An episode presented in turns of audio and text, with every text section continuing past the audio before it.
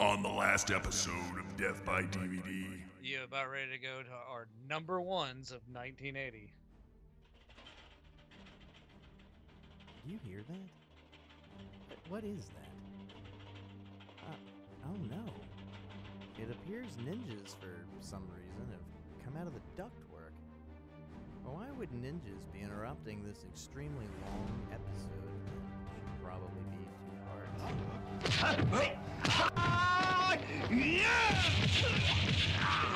The ninjas are attacking! However, will we finish this episode? Oh my god, it really might have to be two parts! Motherfuckers! Yeah? You want some? I'm throwing a grenade.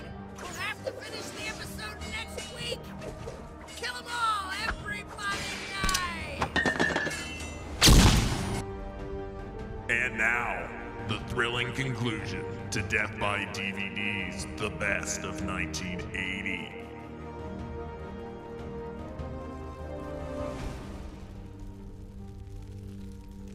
Well, I think that's the last of the ninjas who, for no reason, interrupted this over three hour long episode, forcing us to release it in two parts.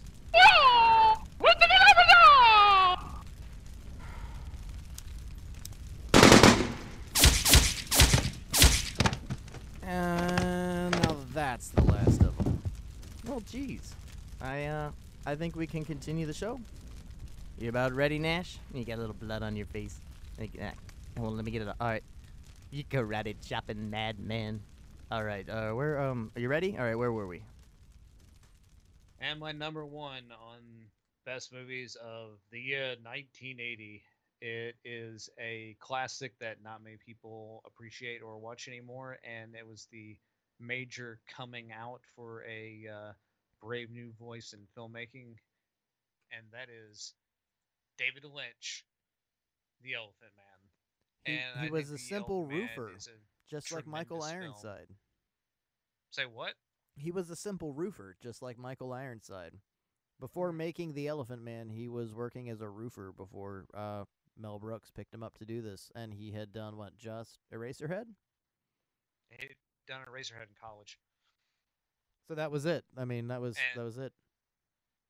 that was it and i like brooks wanted to make this film and it's a very simple story of a man with an abnormality and his place in society and how society accepts him or doesn't accept him and really just an opening up of the humanity with that can be within us all and the humanity in someone who is like so far down the chain of a line of importance and is still like has a great spirit i guess you could say like a, a I mean, it, it goes back to touching upon our last two movies. That same uh, idea of love. Well, not cruising, but the ninth configuration. The same strong message of love and acceptance. And to quote the Beatles again, all you need is love, because that truly is who Joseph Merrick was, or uh, John Merrick in the film, but his name was Joseph Merrick, I think, in real life. And the uh, the, the journals that this film was based on uh, wrongly referred to him as John, or the doctor himself wrongly referred to him as John. and like the character itself played by john hurt is a it's a very base simple character that required hours and hours of makeup and the fact that I believe eight hours a day and then two hours to take it off. the fact that David Lynch was able to take this, albeit what seems like a very plain story, and just infuse it with so much heart and drama, just through again, much like raising Raging Bull, through the art of filmmaking, make it so much more of a compassionate and enjoyable story to watch, just through imagery, sound, music, and having all those things working so well together to make this brilliant film which um, i mean can really show you the humanity that's within us all Uh, Anthony Hopkins is great in it. Most of the acting is great in it. The fact that Mel Brooks just let David Lynch pretty much do what he wanted to do, shoot in black and white, um, do a lot of the, the weird gags that David Lynch had kind of created in Eraserhead. Just the, the way. What was the very famous quote that was applied to this movie that Mel Brooks had taken it to I think Paramount Studios and had shown them the the motion picture and they suggested that the surrealist beginning and ending be taken off the movie and he said something to the effects of you know we we did a bit business venture with you and we showed this to you to let you know the respects that we finished the business venture not to let you fucking tell us what to do and you know that's one of the reasons Mel kept his name off the movie so people wouldn't interpret it as something that it wasn't and he A was comedy. very because Mel Brooks was known for comedy, and this is by all means not a comedy film. Uh, he was very, very for um, not just the artistic integrity behind David Lynch to be uh, the first thing shown in this movie, but the story behind it, which again, it differs very much from its source material and the true story of Joseph Merrick, but it, uh, on an entertainment and heartstring pulling value, should at least allow you to see something from another standpoint and not even from a horrific freak, but somebody that just wants love, which I think at its core is every human being at their own just wants love or to be loved or accepted or to understand and feel love. And that's what is pivotal with, with the entirety of this movie is is John's want not so much to be accepted but to experience uh, the quote unquote love a, a normal compassionate person can get and then you have to take into consideration uh, looks and ego and, and, and why the story is driven somewhat like you know the movie Mask. You've got to take it from somebody that is pretty much disfigured past the point of love, or what is considered lovable. And the fa- and the the hope of the story even carries through to the end to his ultimate death because he's dying the entire movie. And he doesn't just die because of his condition. He commits suicide. He smothers himself in his sleep because and this is the hopeful part he had never been happier in his life. He had finally felt what it was like to be a real human being and he wanted to hold on to that feeling into the afterlife. And it's just kind of a, a beautiful message at the end of the, the story that this man who seemed less than human i'm not a i'm not an animal i'm a human being. I mean that's the famous quote from the film and that resonates in all cultures around the world that all we want to be is to be respected and treated as human beings. And if you can't do that then are you even a part of the, the human race? Because he may be disfigured he may be like majorly disfigured but does that guarantee him any less results any less anything than any other human deserves in this in this world? Does he deserve just to be like thrown to the side because like he like nothing can really help him anyway so do we just throw him away? Do we just kill him? And it's and it's just an overall very powerful message and done with albeit a very surrealistic director and him being able to use all of his combined powers with the powers that is this story the powers that is the uh, the filmmaking aspects the acting and down to the script writing to all form what is a goddamn fucking masterpiece of a movie. In the long run, I think the invocation of you know what people are is one of the biggest messages that is underlying with this, and again, something like Cannibal Holocaust or uh, Cruising uh, for the long run, the message isn't incredibly positive because even you know the the Anthony Hopkins character states at one point, "Am I really doing the right thing? Am I helping him? Am am I doing something, or am I just as bad as the salesman that was slinging him through the countryside, allowing him to get sick?" And in real life, it wasn't as uh, negative as it was portrayed in the film. Joseph Merrick's life wasn't as, as haphazardly abusive as they portray things to be, but for the integrity of what David Lynch uh, showed us and, and, and gave us, it, it gives you this idea that despite equality and like something I was discussing earlier with race, everyone that's white is supposedly oh, we're the we're the equal race, we're the white race or whatever. And then you have uh, this disfigured, horrible person that you decide to throw aside. So where is your Aryan perfect race now? And and it just points to a lot of things that weren't brought forward with um, I guess a lot of the lies behind who Merrick was, and they decided to go into this aspect. And David Lynch, you know, shows like the caretaker letting people come in late at night and abusing him, and they make it seem like this incredibly poor abuse story on him because he's a freak and, uh, you know, is xenophobia almost lashed upon him as to where the actual story is a little bit more heartwarming, and the questions that Lynch is asking you with this are the same things that he's asked you with Twin Peaks, uh, er- Eraserhead, Mulholland Drive. Who are you? What are you? What resides inside of you? And are you really truly willing um, for you know transcendental acceptance and not the meditative aspect like transcendental meditation, but the same thing as the ninth configuration. Can you really accept these things into your life? Love, acceptance. If you're willing to kill for your kid, why can't somebody else? And, and all I think it what's interesting is how the movies we've picked have all fairly lined up, and most of them are about the human condition and how we fit into this world. How um, even in our darkest times, there is hope and there is positivity. I mean, we've talked about this on plenty of Romero shows and all that thing, but if you're not moving towards anything more positive than really what are you doing? What are you doing with your life and why are you so afraid and why are you so negative? Because we all are just human beings. None of us are animals. I mean technically if you want to get really technical yeah we're all fucking animals but you know what i mean. We're not monsters. There's no such thing as a human monster. There's just people. There are people who make some bad decisions and depending on what that decision is how much do they need to be punished for that decision depending on moral characters and a lot of different factors.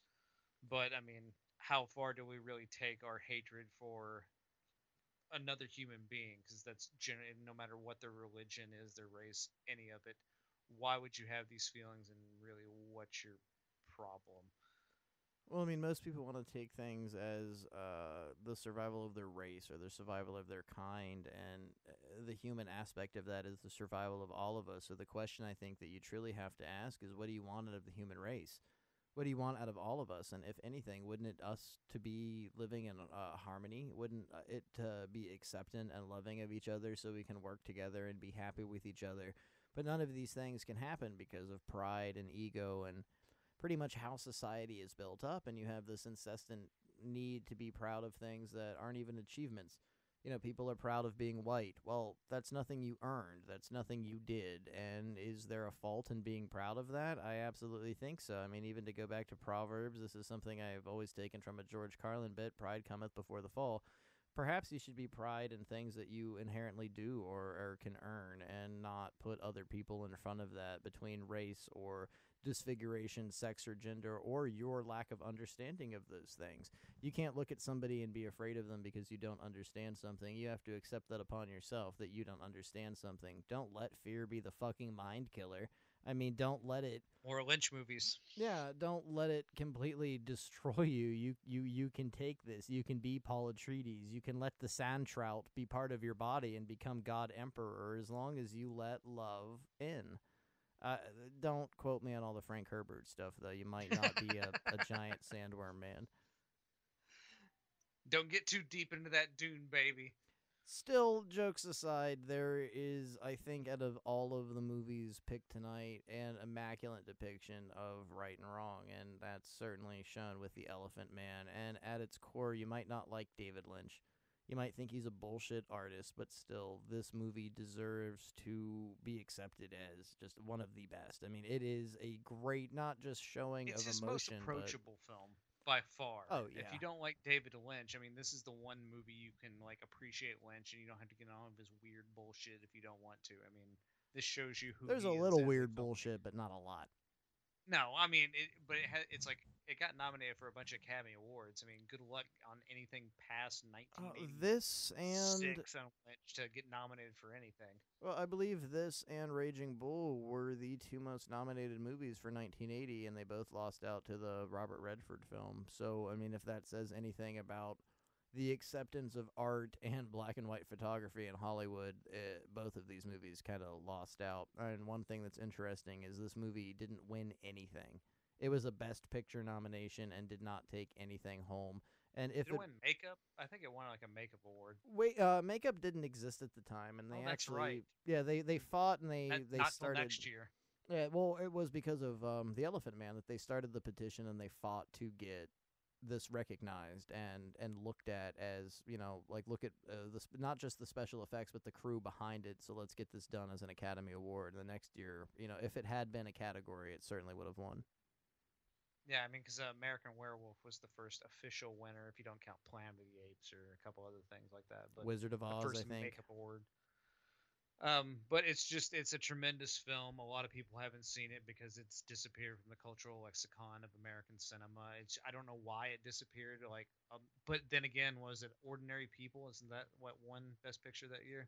Yes. um like that's completely disappeared from the cultural lexicon as well so, i mean like what has remained is raging bull so and the blues brothers so Yeah. technically those probably should have won Well, I and mean, Cannibal Holocaust. I mean, those are the one. I Oh, think yeah. out of all of these pictures, Cannibal Holocaust is probably the most memorable and the uh, out of 1980 something that will long outlive all the others. I mean, people will see and remember the Blues Brothers, but Cannibal Holocaust will continue being circulated because of its devious nature. All right well i don't have much else to say about the elephant man because it fucking speaks for itself. I know a lot of people haven't heard of it at this point. Track it the fuck down watch it. It's an amazing film. It's amazing filmmaking. And it's a mesmerizing piece with John Hurt as an actor and his portrayal of this character from the speech impediment to the walk, and of course, uh, early special effects with uh, the prosthetics. And they were going to do a whole full body thing, but what's really remarkable about this is they used the actual casts of John Merrick's, Joseph Merrick's body, and so these were as accurate as as pretty much could be at the time. And uh, there's just something about it. There's something about knowing that this man underneath all that somehow still had to find the innocence and beauty of Joseph Merrick, who truly seemed to be an incredible human being of all rights. I mean, uh, studying him and looking to the, the true man on top of watching the Elephant Man is a pretty remarkable thing. And like we discussed with the ninth configuration, there is an uplift, uh, uplifting aspect to some of these things. Um, like uh, one of the mistakes, not mistakes, but one of the issues that I felt was with Altered States was the lack of charisma and the journey of the lead character. But when you take something like The Elephant Man, all you have is this wonderful transcendental journey of John uh, becoming. And it's not what he's becoming, he's just becoming, and the acceptance and the feeling of love. And there are just certain parts of the movie, and especially the end, you feel so heartbroken watching him happy. And it's not a sad heartbreak, it's something you even see with inside yourself. And as you touched upon, he essentially commits suicide. Uh, it seems in real life it was very similar that the one thing that he wanted his entire life was to sleep like a normal person and because of his abnormalities that which today we still don't know what caused or what Uh, syndrome they believe that to be part of it, but at the same time, they've taken his bones recently and some flesh samples that were found to have survived the uh, the, the Nazi bombings in World War II, and it, it's not 100% certain.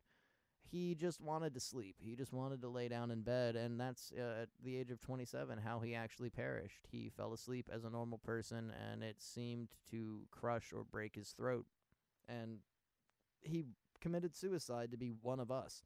So you look at yourself, you hate yourself, you could be the elephant man. Imagine that pain.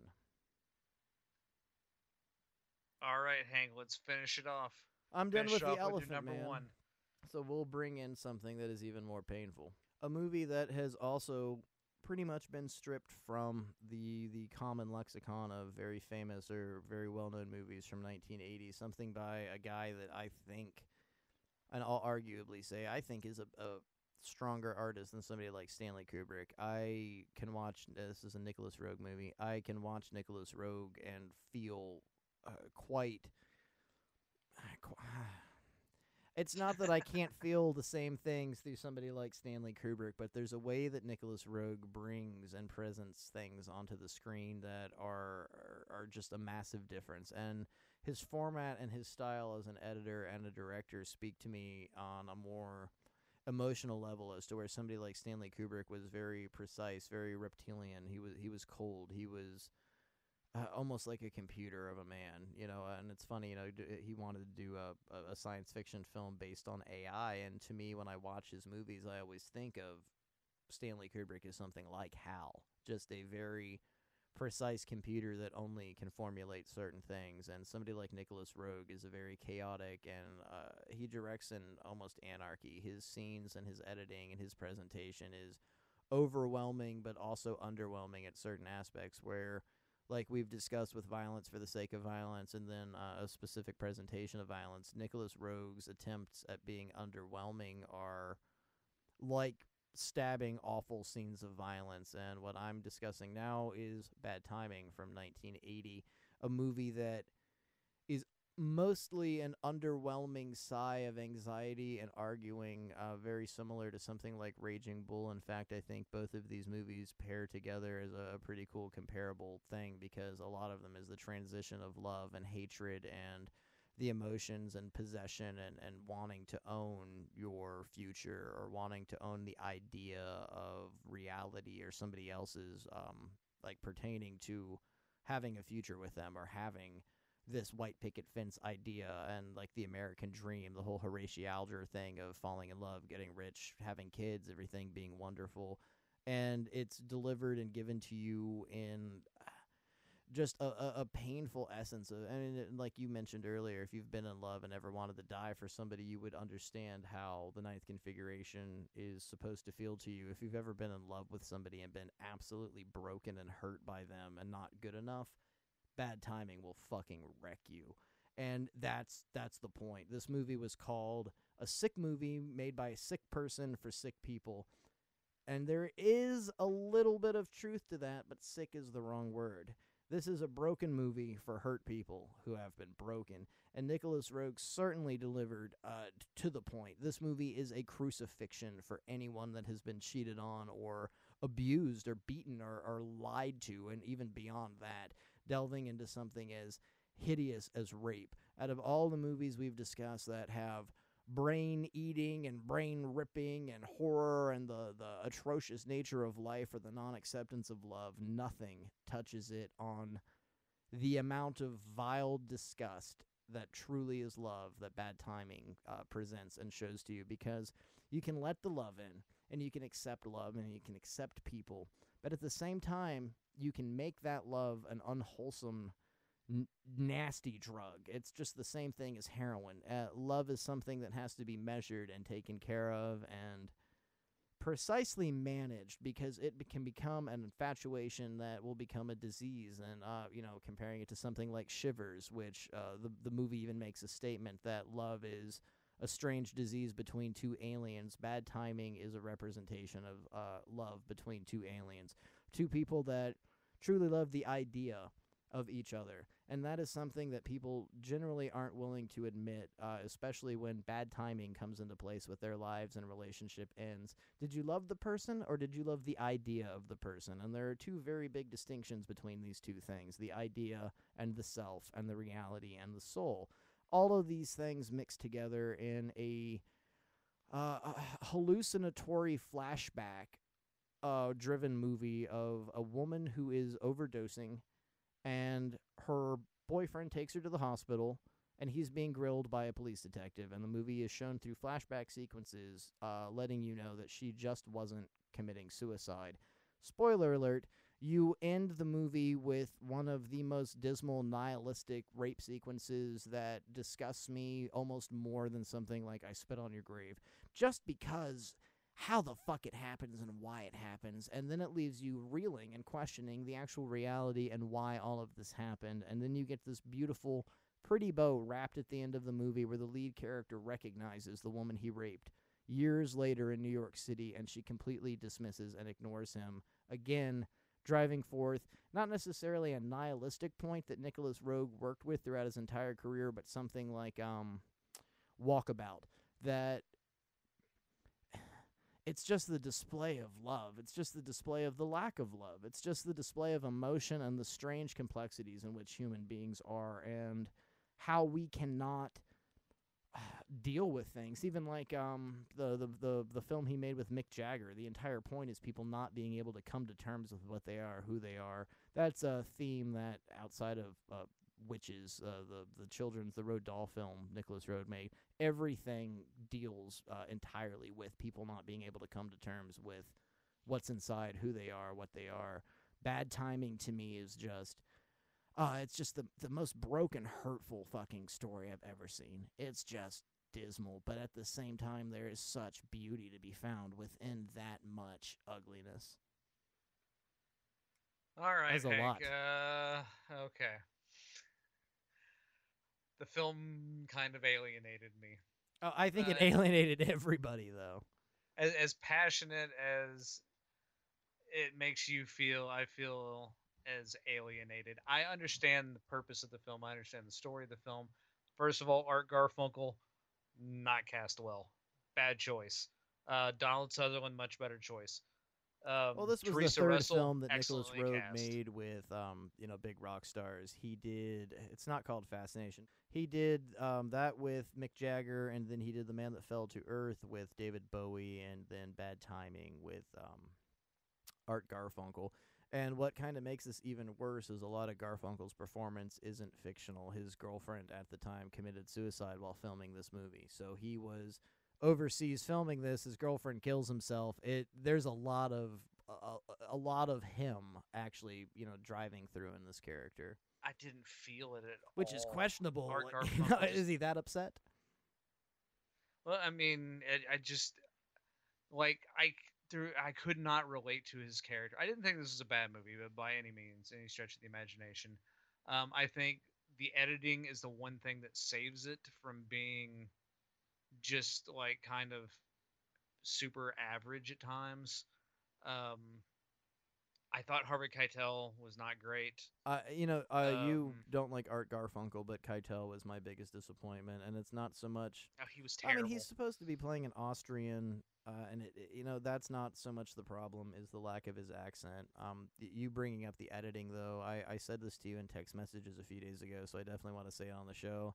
I will argue that this is the best use of the Who. I like this more than Tommy, and it's what like two scenes where they're they're blasting that one scene where Garfunkel. or Tom Waits. Tom Waits works fairly well at the beginning of the film as well. Well, it's Nicolas Roeg, so that's something you have to take into consideration. Is he was a bit behind counterculture before counterculture, and that, uh, you know, starting the movie with something like Tom Waits sets the mood. You can understand immediately that this isn't going to be a Woody Allen romantic w- witty comedy that ends with some happy puns and everyone getting together. That this is going to be dreadful. like I most identify with Theresa Russell's character in the film. Like her performance spoke to me, and I understand exactly where she's coming from. And I just felt that Art Garfunkel was a fucking prick. The entire movie, he was. So I mean, I, I I'm g- I'm Um, a little I mean not so much confused, but I mean I'm taking the same things from you though, and I think if you identify or understand the Art Garfunkel character, you probably have a lot of questions that you need to ask yourself. But that's what struck me, and my pretense bringing this movie up is. You will understand it, or you'll be able to understand it if you've been significantly hurt. Because I think, despite the story being shown through the Alex Linden character, Art Garfunkel, you're supposed to be focusing on Melina and and you know who Theresa Russell is, and the whole point is these people fall in love, and she's a free person. She's even married to another man, and and he loves this at first. He loves her nature. He loves that she will drink with him and party with him, but as that goes away, you realize he loves the idea of her and not her, and it becomes this idea of uh, this is my possession, and you have to be this way because I love you. I love you, and your emotions and your feelings and your love and your thoughts don't matter because I love you. So I have to have it my way. And you you get this this asshole, this bitter dick to show you. I mean, and you can take it in any like the ninth configuration format of life of what an opposing force is. It doesn't necessarily have to be love. It could be a jerk at your job or or anything that's opposing to you. But this is a character that is demanding the all of you when you never gave them that in the first place. So the Alex character is, you know, pretty much uh, the ego demanding more and more and more and not letting go until you finally understand that she didn't commit suicide.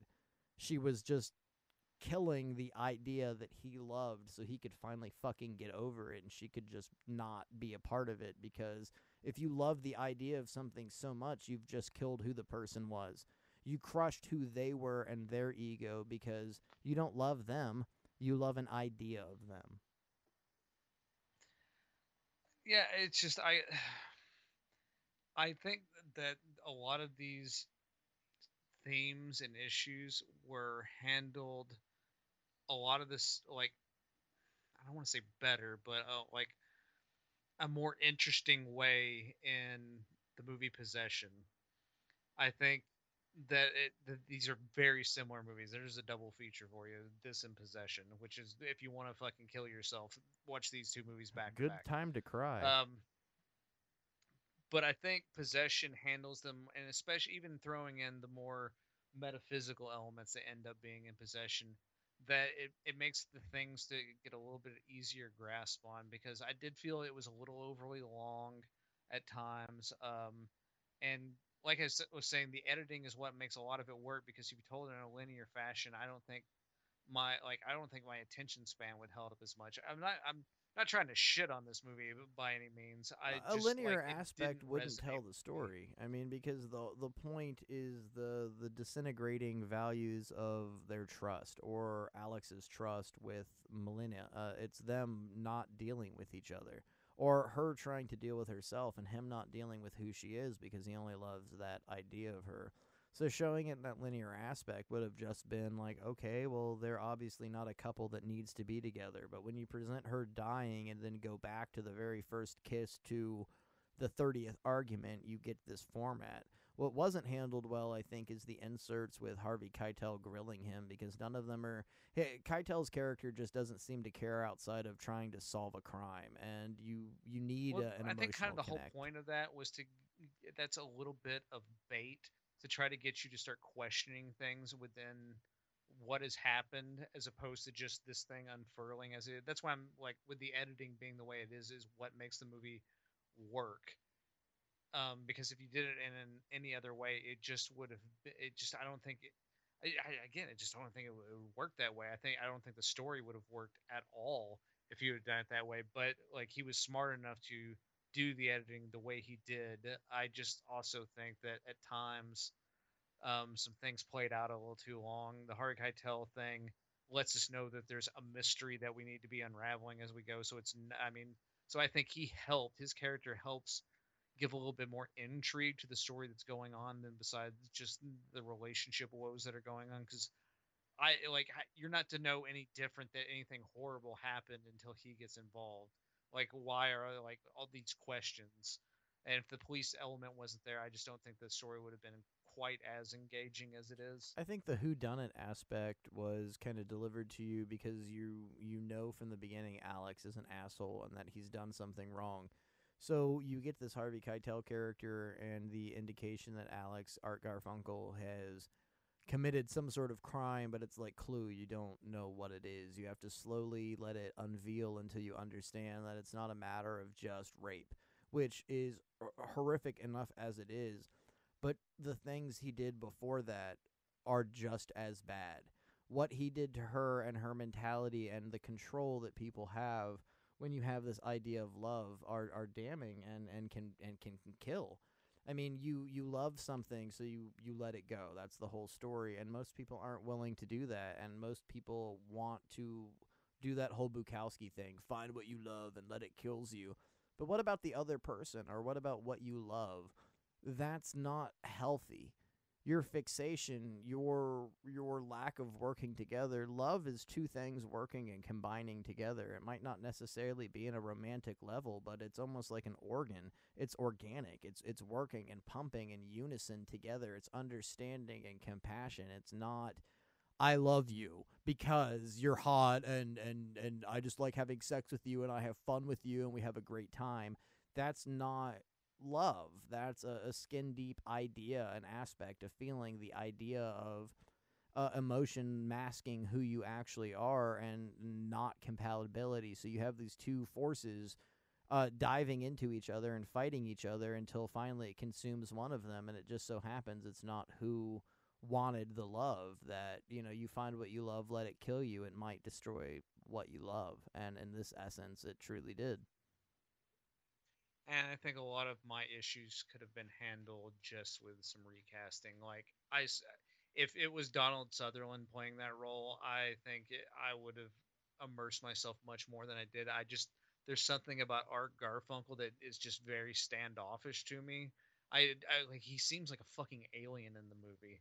Well, I think that too is a big point where the location where the movie takes place is is him being an American teacher, and several even scenes show him teaching his class in dual English and, and uh, uh, German.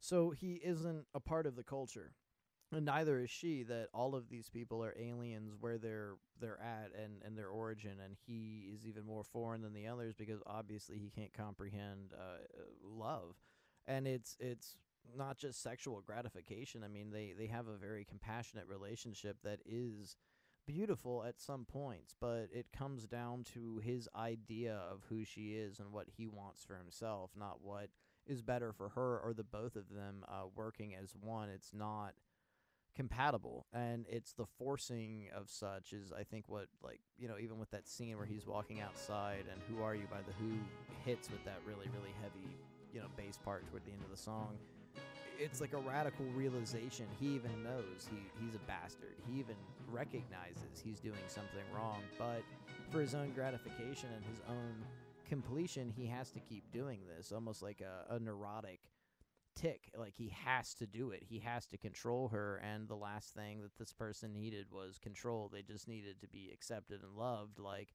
John Merrick. They just needed someone to understand them and not alienate them. So I think that is a lot on, on Nick Roeg as a director and, and a cinematographer, forcing Art Garfunkel to be alien and to be away from everyone. Because, I mean, you've got that scene where they first are introduced and she puts her leg up and he has to crawl under it. And while you're even watching the scene, it drives you crazy of like, just walk under her leg.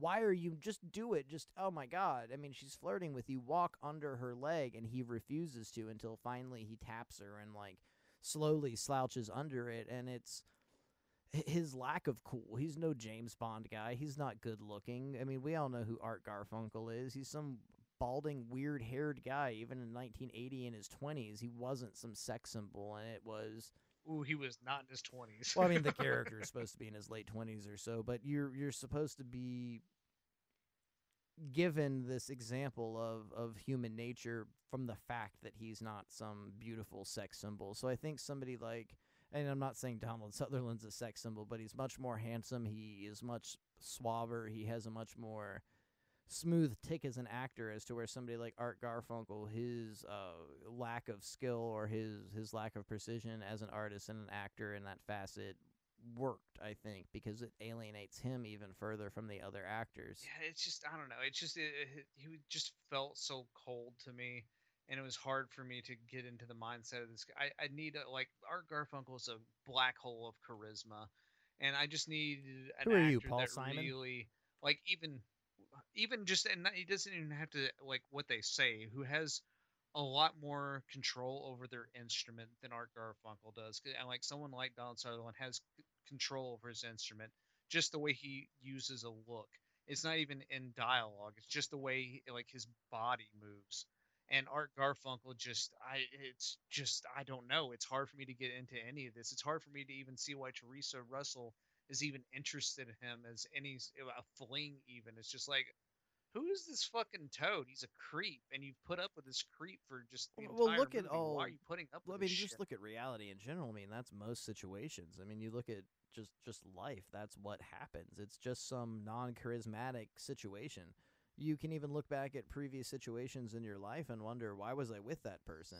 And I think that's some of the casting choices with using Art Garfunkel, and not just because Nick Roeg liked to use musicians, which he did three times. It was a bit of a a thing for his career, but it was using just a, an incredibly normal person who at the same time wasn't just a normal person. I mean, Art Garfunkel was at the top of his career around 1980 or, you know, Simon and Garfunkel had broken up and they were both going into their solo careers, but regardless, both of them were were doing very very well. So you have a lot of reality with that character of somebody that is insanely famous but isn't necessarily attractive and that's kind of what life is. You you know you you get into these situations and you look at yourself and you go back and you remember being 22 why did i date that person? God it was so awful. And in this essence you have it on film of you know all of these things happening. Why did this happen? Why did she date this person? Why did she see this in this person? These are all questions you ask yourself. Everyone eventually at some point asks themselves and love life dating hatred whatever happens so all of it wrapped up into this movie and in the pacing in which it was wrapped up into i think garfunkel was I mean I Sutherland would have been great, but I, I like that he's not attractive. I like that he's alien. I like that he fumbles. I like that he doesn't know what he's doing because it's real to me. I don't think it's so much. It's just it's more like I can't emotionally engage with this character. I don't like. I don't feel any of the things he's feeling. I don't even feel the like when he because he does want to control her. I don't even feel that coming out of him because it just I don't think he has a a strong enough control over himself as an actor to indicate these things through his performance and i just i i don't know i just think i, I could emotionally engage with an, uh, another actor playing that character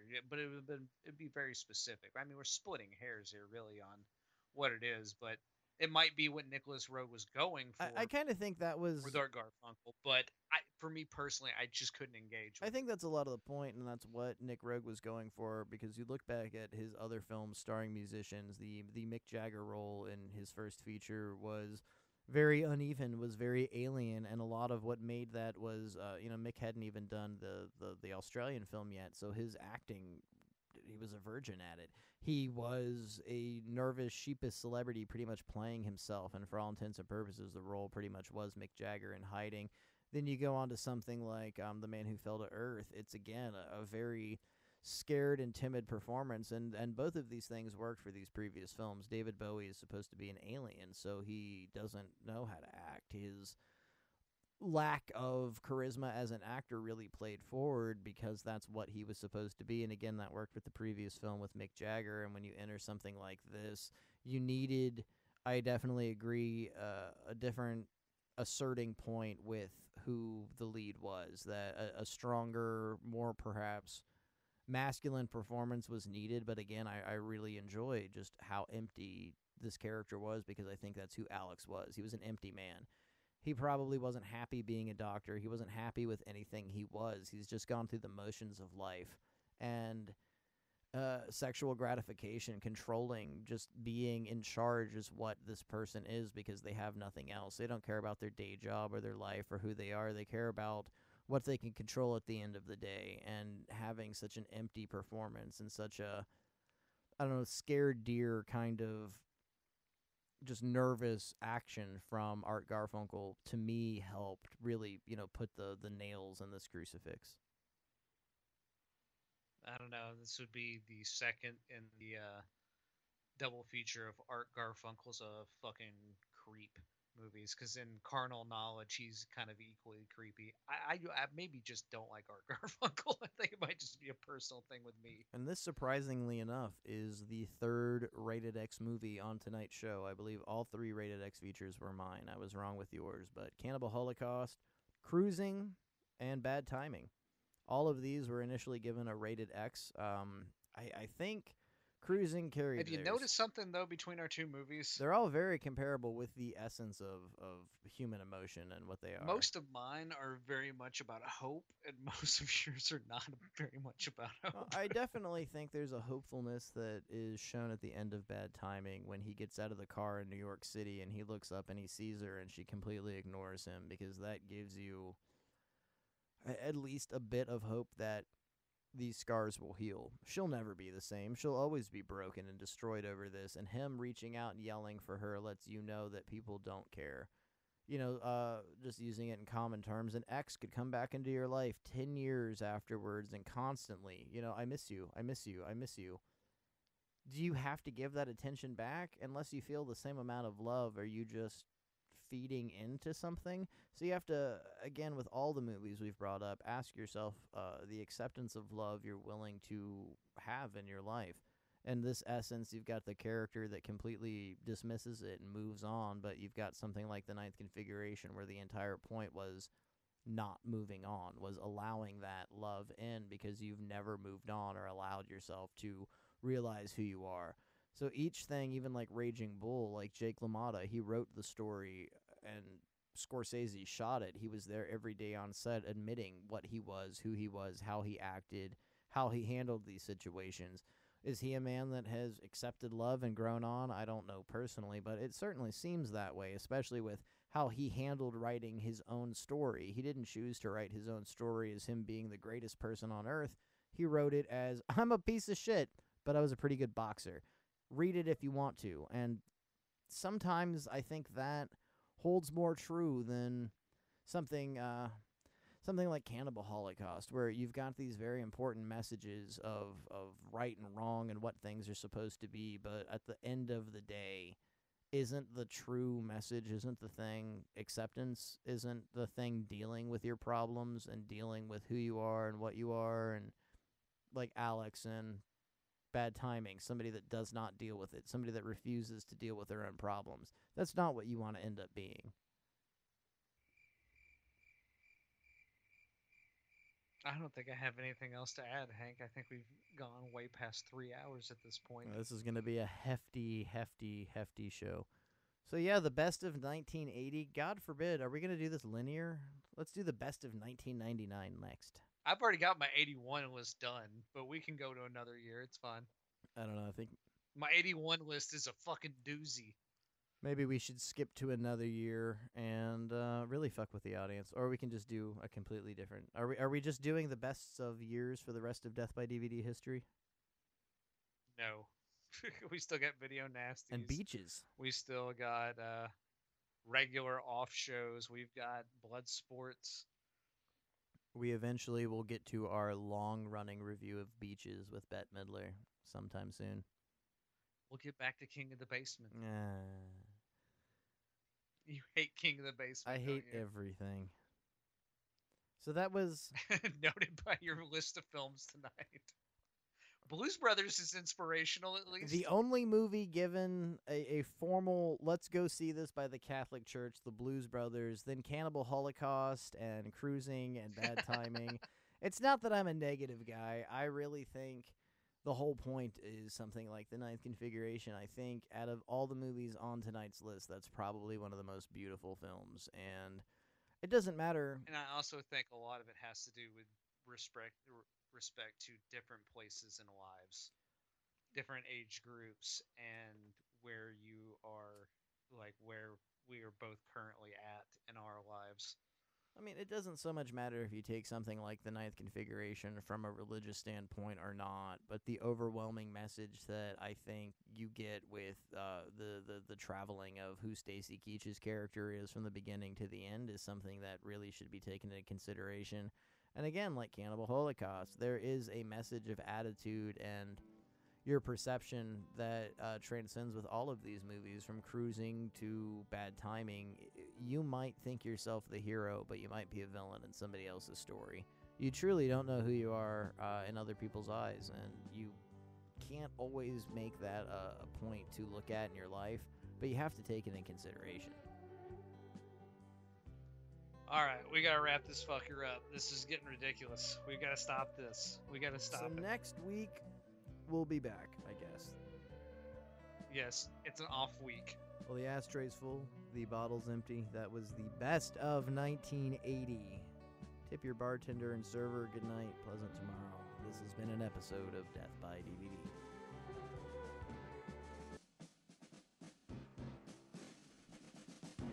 On the next episode of Death by DVD, I, Alexander Nash, hunts down the head of the Ninja Clan who attacked the show, while howlin' mad Hollywood Hank goes undercover as an Asian mafioso to get all the missing pieces. Tune in next time. Death